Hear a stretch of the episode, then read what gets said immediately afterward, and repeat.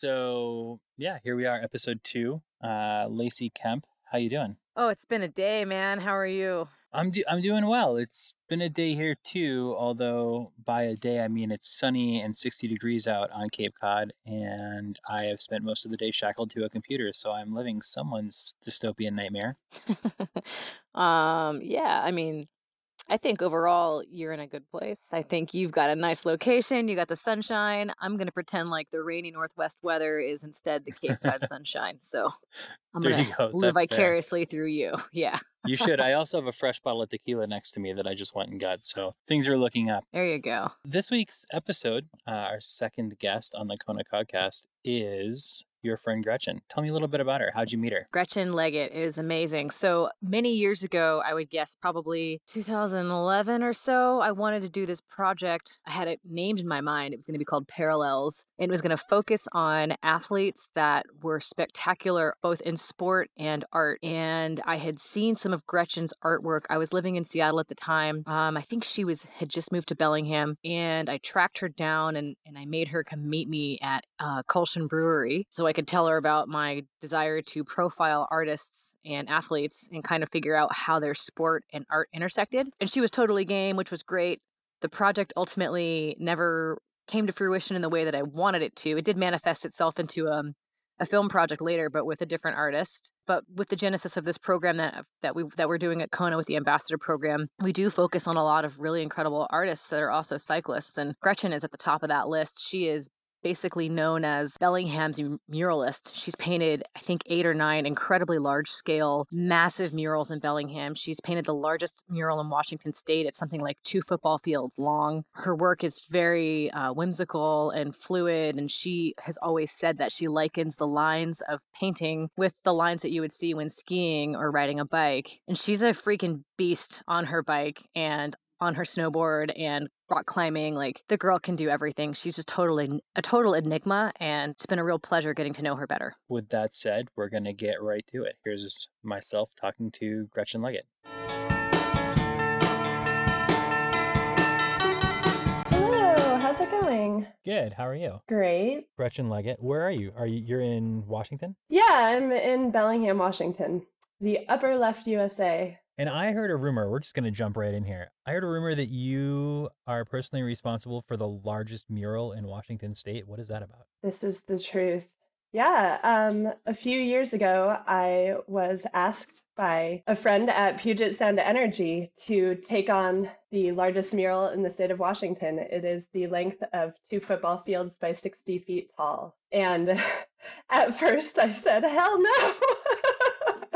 I had only done a few small murals before that, and he wouldn't take no for an answer. Um, he kept on bugging me until I finally agreed to uh, take the project on. That is amazing. So how do you how do you ideate something that big? Well, it's it's so funny. It always starts with a small drawing, and the uh, the problem is how to get it on the wall. And for that huge one, I turned to a local graffiti artist, a buddy whose work I admired from afar, named Max McNett. And I approached him and let him know that I have this huge, huge, huge wall that I was incredibly intimidated by. And he looked at it and said, "Oh my God, the bigger the better." So I'm like, "Oh right, you're on team." So uh, yeah, for that one, Max was a phenomenal resource. He basically taught me how to spray paint on the wall. So I picked up an incredible skill set on that actual project, and yeah, we were on it for about a month. But we're talking five to seven days a week, 10 to 12 to 14 hour days. Yeah it was it was insane. We were we had tunnel vision but we pulled it off. That's incredible. Now you've also done a mural at Kona Bikes, is that right? yes. Uh, last year i was able to finally get my hands on that wall. Um, the kona bike team was absolutely incredible. I had had this vision for many many years this dream of endless flow trails and an astronaut just throwing a sweet tail whip right in the center of it. I had just had this vision and I approached Kona and said, Can I please do this? and of course, they were open arms. So I was able to put that up in October. That was definitely a passion project. Now, how do you, where do the ideas for your murals come from? You just see a wall and they like pop into your head? Yeah, for a lot of them, they are um, site driven. I pull from the shapes and the designs and the architecture for a lot of them. I play off of different colors that I see in surrounding areas. I put up a massive sundial mural on a beautiful south facing wall in downtown Bellingham, and there was a gorgeous older mural of this kind of rainbow rendering of Da Vinci's Last Supper. And I pulled the from the colors of that piece into mine, and the outcome was absolutely incredible. It got me outside of the confines of my own palette preference and definitely inspired a new style of work. So, yeah, a lot of my murals are driven from the surrounding um, design elements that I see. Others are just driven by my interest at the time. And for example, astronauts throwing tail whips. uh, when we spoke before, you said that you had become a full time artist. How did that progression happen? How did you come mm. to art and how has that come to be your job? And what does that mean exactly that art is your job? Yeah, so I taught visual art kindergarten through eighth grade for the last 12 years. And throughout that entire experience, I was also making my own work, but just, you know, on a small scale and having coffee shop sales and a few art markets, but really not making it my primary source of income.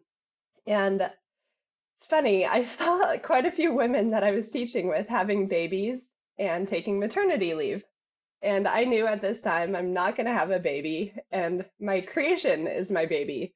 So I approached my principal and I, I asked her, Megan, I'm not having a baby, but can I please take maternity leave or something like it? I, I have a lot of art that I want to make that I really need to foster. And she just cracked up and said, You know, you can apply for a year leave. So I, I was absolutely astounded and immediately took up that opportunity. And within the first month of taking that year leave of absence from teaching, I put up the largest mural in the state of Washington, that gigantic rendering of the North Cascades mountain range. And um, as that was such a massive piece, it definitely got a lot of publicity and was in the public eye. And it was hilarious. Within a month of putting that up, my phone started blowing up with other businesses interested in getting um, murals on their walls. And it was just simply incredible seeing how just that one painting in Bellingham transformed the opinion of street art for local businesses.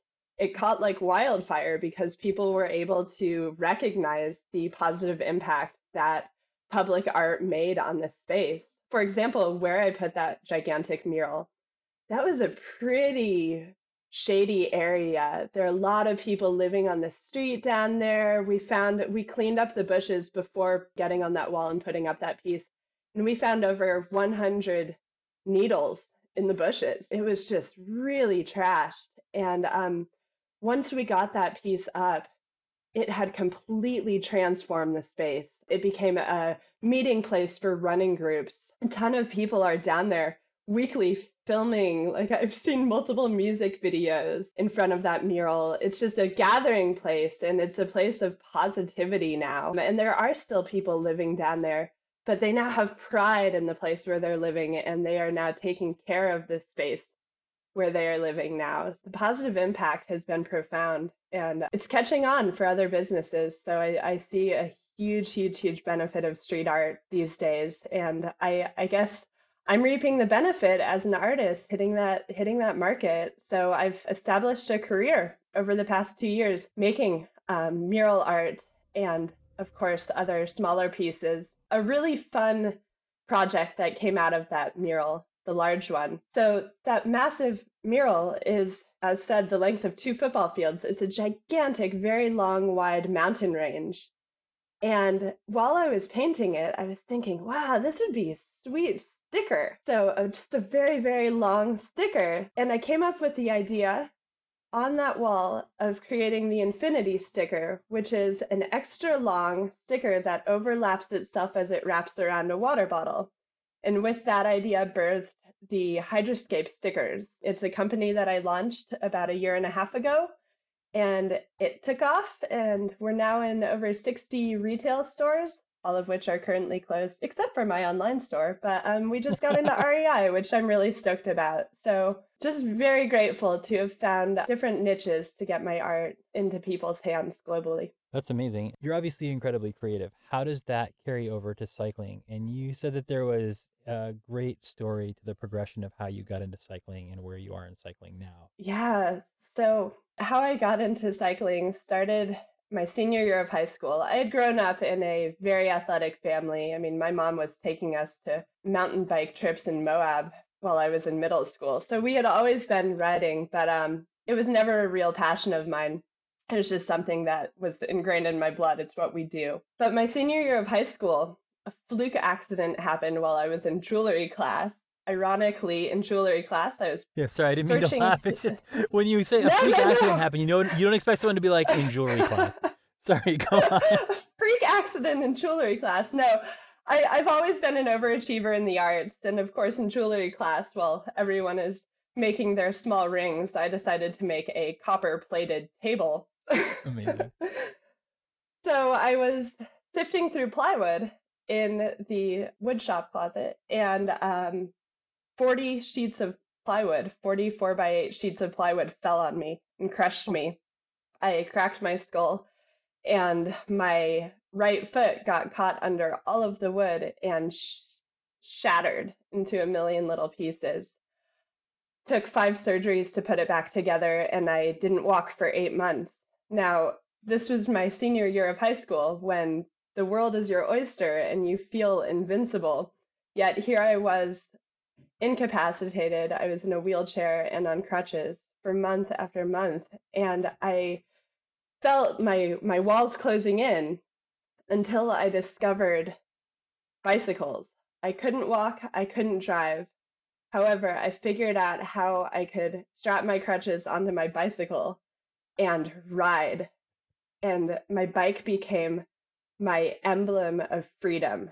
I was 18 years old, and that was my only path to any freedom. And um, that seed was planted. And a few years later, my middle school art teacher, my biggest mentor of all times, Rick Stigler, had a heart attack. He was a pretty he was a he was a large man. He had a heart attack. And when he recovered, he got his kids. Uh, Lexi was in middle school, Devin was in high school, and he he convinced them to ride bikes with him from Montana to Mexico.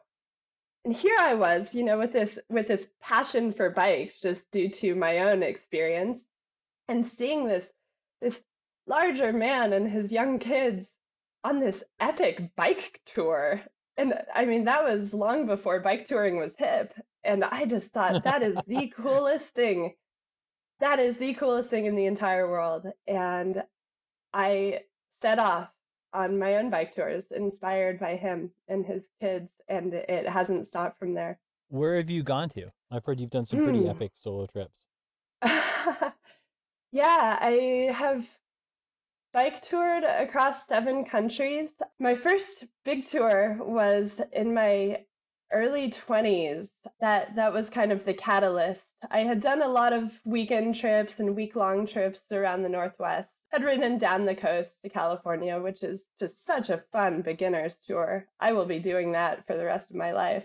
But uh i in my in my mid 20s i think i was 24 my first true love broke up with me or we broke up. I i was pretty i was pretty heartbroken from that. And I had really gotten into bike touring and rock climbing at the time. And I thought, you know, as a rebound, I'm going to go on an epic quest alone, combining my two passions. And so I packed my climbing gear into my Ortlieb panniers and I set off from Seattle, where I was living at the time. I set off to connect Squamish to Banff, two iconic climbing spots and I really had no plan. I just had a hammock, a stove, my climbing gear, and I brought my sketchbook and my watercolors and just set off to the open road.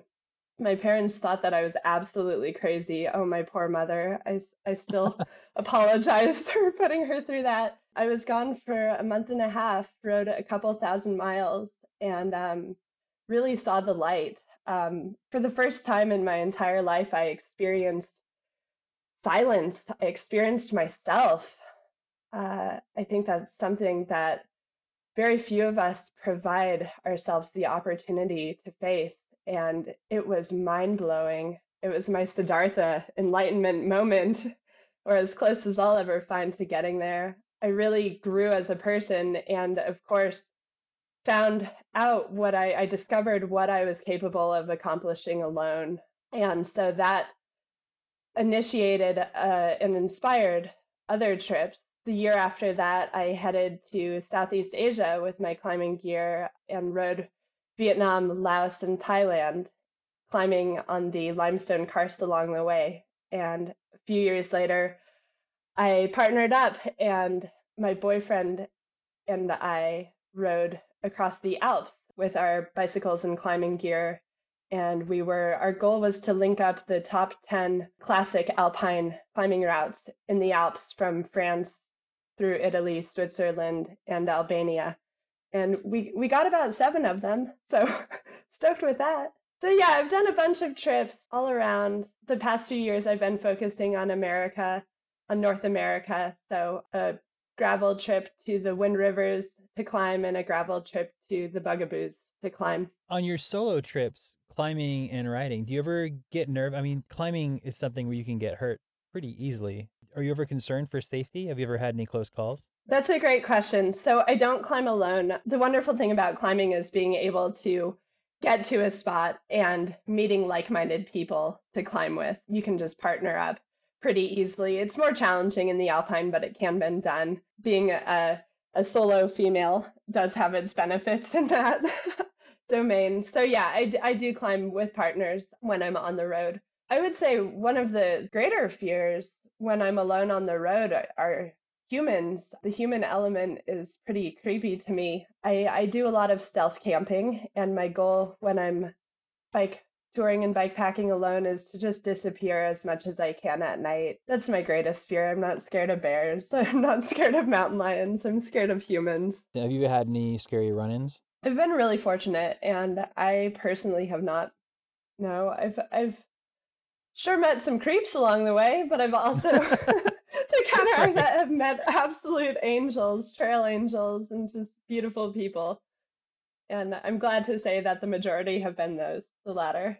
That's good. If you had to think back over all the trips that you've done, what would you say is the raddest or craziest moment, adventure or misadventure that you've had? Ah, those are all wrapped up into one trip. And that was um, this past summer. My wonderful adventure partner, Robin, and I decided, yeah, our goal was to ride from Bellingham to the Bugaboos Provincial Park in the Canadian Rockies. And I had plotted out the route uh, to go along the Great Trail it is the Trans Canada Trail. It's a beautiful trail system that goes from Vancouver Island all the way to the East Coast across BC. Now, the research that I did, I was expecting it to be a rails to trail. The section that we were doing from the West Coast to Central uh, Rockies appeared to be pretty fair gravel, low grade, nothing too crazy. When we got on it, uh, I'm not going to exaggerate and I, I need to say that the first mile took us three hours. It was overgrown. we were definitely the first people on it of the season. Uh, walls of nettle and blackberry. There were huge sinkholes, huge washouts, and we were loaded because we were carrying our climbing gear.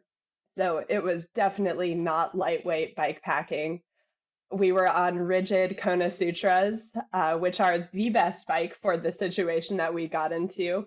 But we ended up on some gnarly single track with huge panniers, which is what you've got to carry when you're carrying your climbing gear. But we sandbagged ourselves. Every day was a struggle. I think the greatest takeaway, I mean, those are the trips that are memorable if it's all, yeah. all a cruiser, then you're not gonna it won't stand out. But that was the absolute best and the worst of times. but we persevered every single day. We might have shed some tears every single day. We laughed our asses off and we we made it. So that was the highlight. Do you normally ride the Sutra? Is that your go-to bike? Yeah, I rode a Bianchi Volpe for a long time when I was predominantly on roads, and my interests have transcended into more gravel riding. So the Sutra is my dream stallion. I put a dropper on it. I have WTB gravel tires, and I am just in love with that bike. The geometry is perfect for getting into some single track. I'm happy to take it on any cross country mountain bike trails and it can carry a heavy load and it just feels super stable. The Sutra is my go-to bike too, and I actually have a 650B with, like 2.3 inch mountain bike tires that I throw on it every now and then. Oh, perfect. And I Yeah. haven't found much that I can't rally through. You know, unless unless it gets really gnarly, that bike can hold its own, which is so awesome. Definitely. Bike packing, especially extended bike packing trips with a significant other, is it a good idea or a bad idea? It will definitely test your relationship.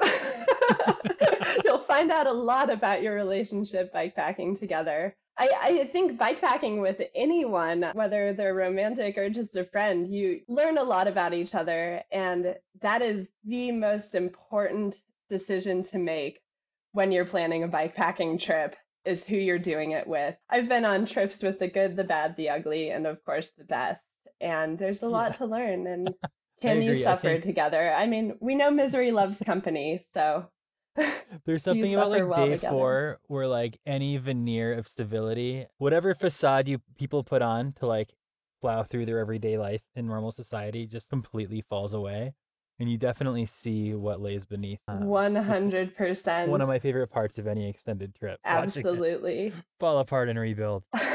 I think it's good for people to do that. What comes out of it or comes out of you is positive or negative. I, I do think it's good to kind of strip yourself down to that level every now and then and, and take take personal stock. I would totally agree. That reminds me of my partner and I when we first started dating. We decided about probably a month and a half in, we decided to go on a three day bikepacking trip. And he let me plan it. And of course, I was puffing my chest, trying to be the cool girl and, you know, planned a radical trip. It was only 90 to 100 mile days with about six to 10,000 vertical feet every day. He was he was like, "Oh, you want to do that? All right, um, let's try it." And I I had planned in some bailouts. You know, we didn't Yeah. have to do it, but that was the objective. And oh ho, ho, how we suffered together. And by the end of that trip, oh man, it was a struggle. That was um yeah, up in the Chilliwack, which are not forgiving mountains in Canada. and by the end of that trip, we were just dying in laughter and we we had both agreed we're going to we're going to make this relationship work. We made it through this, so we're solid. That's awesome. And this is the person you're still with, I assume. Yeah, yes. Yeah. How does cycling carry over to your artwork? How do they inform each other? Is there an intersection there? Absolutely. The flow state. And I know that this is a word that is thrown around so often. It's kind of cheesy. But seriously, I mean, why do I mountain bike? Why do I snowboard? It's to achieve this like beautiful, graceful flow state that just is uplifting. It's it's absolutely graceful. And I think that is an element that I like to carry into my artwork. I really focus on lines and how they move in energetic ways across my canvases and across my paper. And I really do capture that or I attempt to. It's this this parallel between the actual movement that I do while riding and while climbing, these graceful movements embodied in my line work. Now, if you had to give someone advice, or if someone was wondering if they hear you say flow state, if you had to inform someone as to how they could reach that level with their cycling or in their day to day life, what advice would you give them? I would say the primary source of achieving that state is to just keep doing it. Mountain biking for a long time really intimidated me. Of course, I got the token broken collarbone and a concussion when I first started.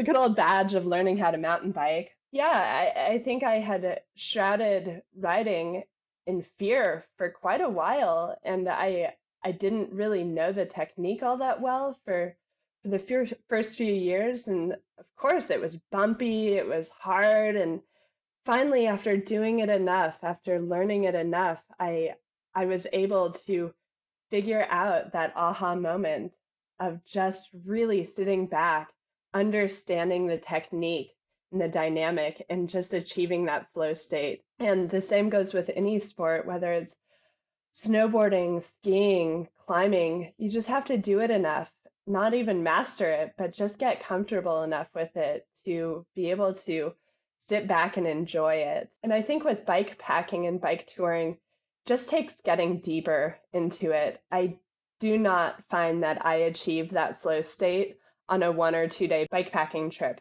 I, uh, I've discovered that the golden the golden ticket is a three day trip or longer, where you lose Yeah. sight of the end and the beginning, and you're just in it. I agree with that. You, it gives you a chance to to forget about things like email and all that. Like it's far enough away that you can kind of it stays away. You can get that. That is such a good point. Absolutely. And one of the the biggest challenges I think for myself and others is disconnecting. And I I really like to make a vow when I'm on bikepacking trips to just turn off my phone, put it on airplane mode and absolutely disconnect.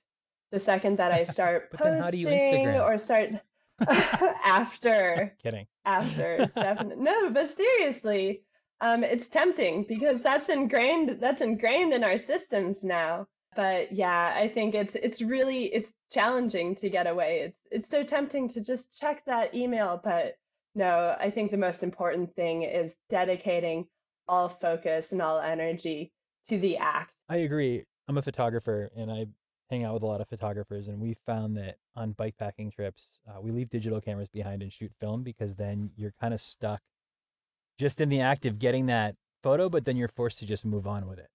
It, it makes you stay in that moment a little bit, and you can't get nostalgic or revel in what could have been or try to perfect some moment that was already perfect, but in your head maybe played out aesthetically differently or something like that. You're forced to just kind of take it as it comes. Yeah, absolutely. And I think the same goes, uh, it goes to say the same with art. Like in this world where we are over inundated with information and inspiration, you know, as an artist, you can just get swayed by other cool things that you're seeing online. You really, you have to shut those off just to maintain an authentic voice. It's really easy just to get caught up these kind of mainstream popular styles or you know it's just so blatant all of this information that we're getting how easy it is to rip it off and it's also easy to collect information on what sells and how we can sell Yeah. i think it- there is a true struggle as an artist and i'm not sure if you find this with your photography but there is a true struggle to retain an authentic genuine voice Oh, absolutely. And, you know, it's it's funny. It's unconscious where, and and it used to happen just looking at. I'm really into zines and and photo books and stuff, and it used to happen collecting zines and looking at other people's work. Like you kind of subconsciously start thinking in that aesthetic, and I think there's a certain Mhm. level of that that's natural and, and lends to a sort of progression or homage. But especially with the way Instagram works, is what I think is scary.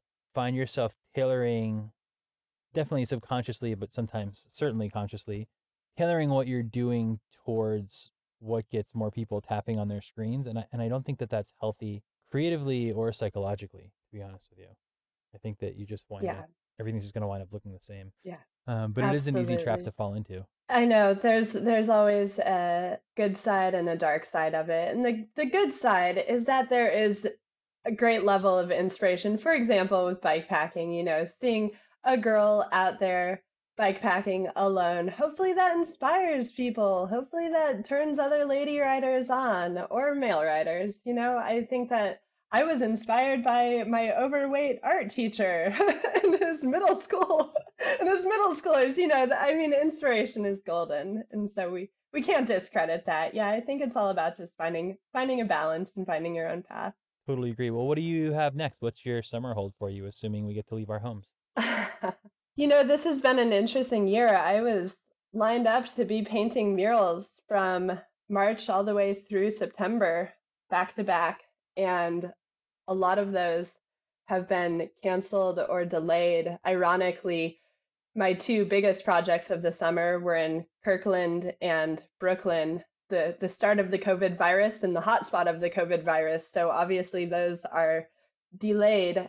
So, yeah, I'm really just hunkering down and focusing on my own artwork right now. I had quite a few bike trips planned, and I'm just not sure where those are going to go. So, I'm just taking taking every day at a time. And I think right now I'm just focusing on planting seeds in the ground. that's my that's my main objective right now, growing my own food. Physically or metaphorically or both? That's a great question. Both. no, seriously, I'm I'm making I'm building my dream garden right now. I'm using this time to I'm fortunate enough to have a bit of land, so I'm building my dream garden right now and cultivating the earth. I am also cultivating some passion projects in my um, own art, which I normally don't have time to do because I've just been so stinking busy with commission work and mural work. So it's been really a quite a golden opportunity to slow down on that front and just focus more on my own personal work, which I've really put on the back burner. And as you probably know as an artist yourself, it's just so important to give yourself time. So Absolutely. that's been a big highlight. Another just really beautiful gem of living where we are. We're fortunate enough to be able to ride bikes from our back door on some beautiful trails. So been riding every day and just trying to stay sane. And I, you know, that balance of just having internal time, having recreation time, having creative time. I think that's a beautiful trifecta. Um, what we are missing is community, but it's it's it's been nice just turning inwards for once. I hope to carry that balanced trifecta through the summer and see where that goes. Well, Gretchen, thank you so so much for doing this. I really appreciate it. And it is my pleasure, James. Any last words you have for the the Kona audience at large? That sounds so final. Last words. Anything you want to leave this with for the Konami? Uh, thank you so much for listening, everyone. And I hope that all of you are having some opportunities to get on your bikes and to smile throughout these trying times. So I wish you all the best. And I appreciate any support that people are giving each other. So thank you.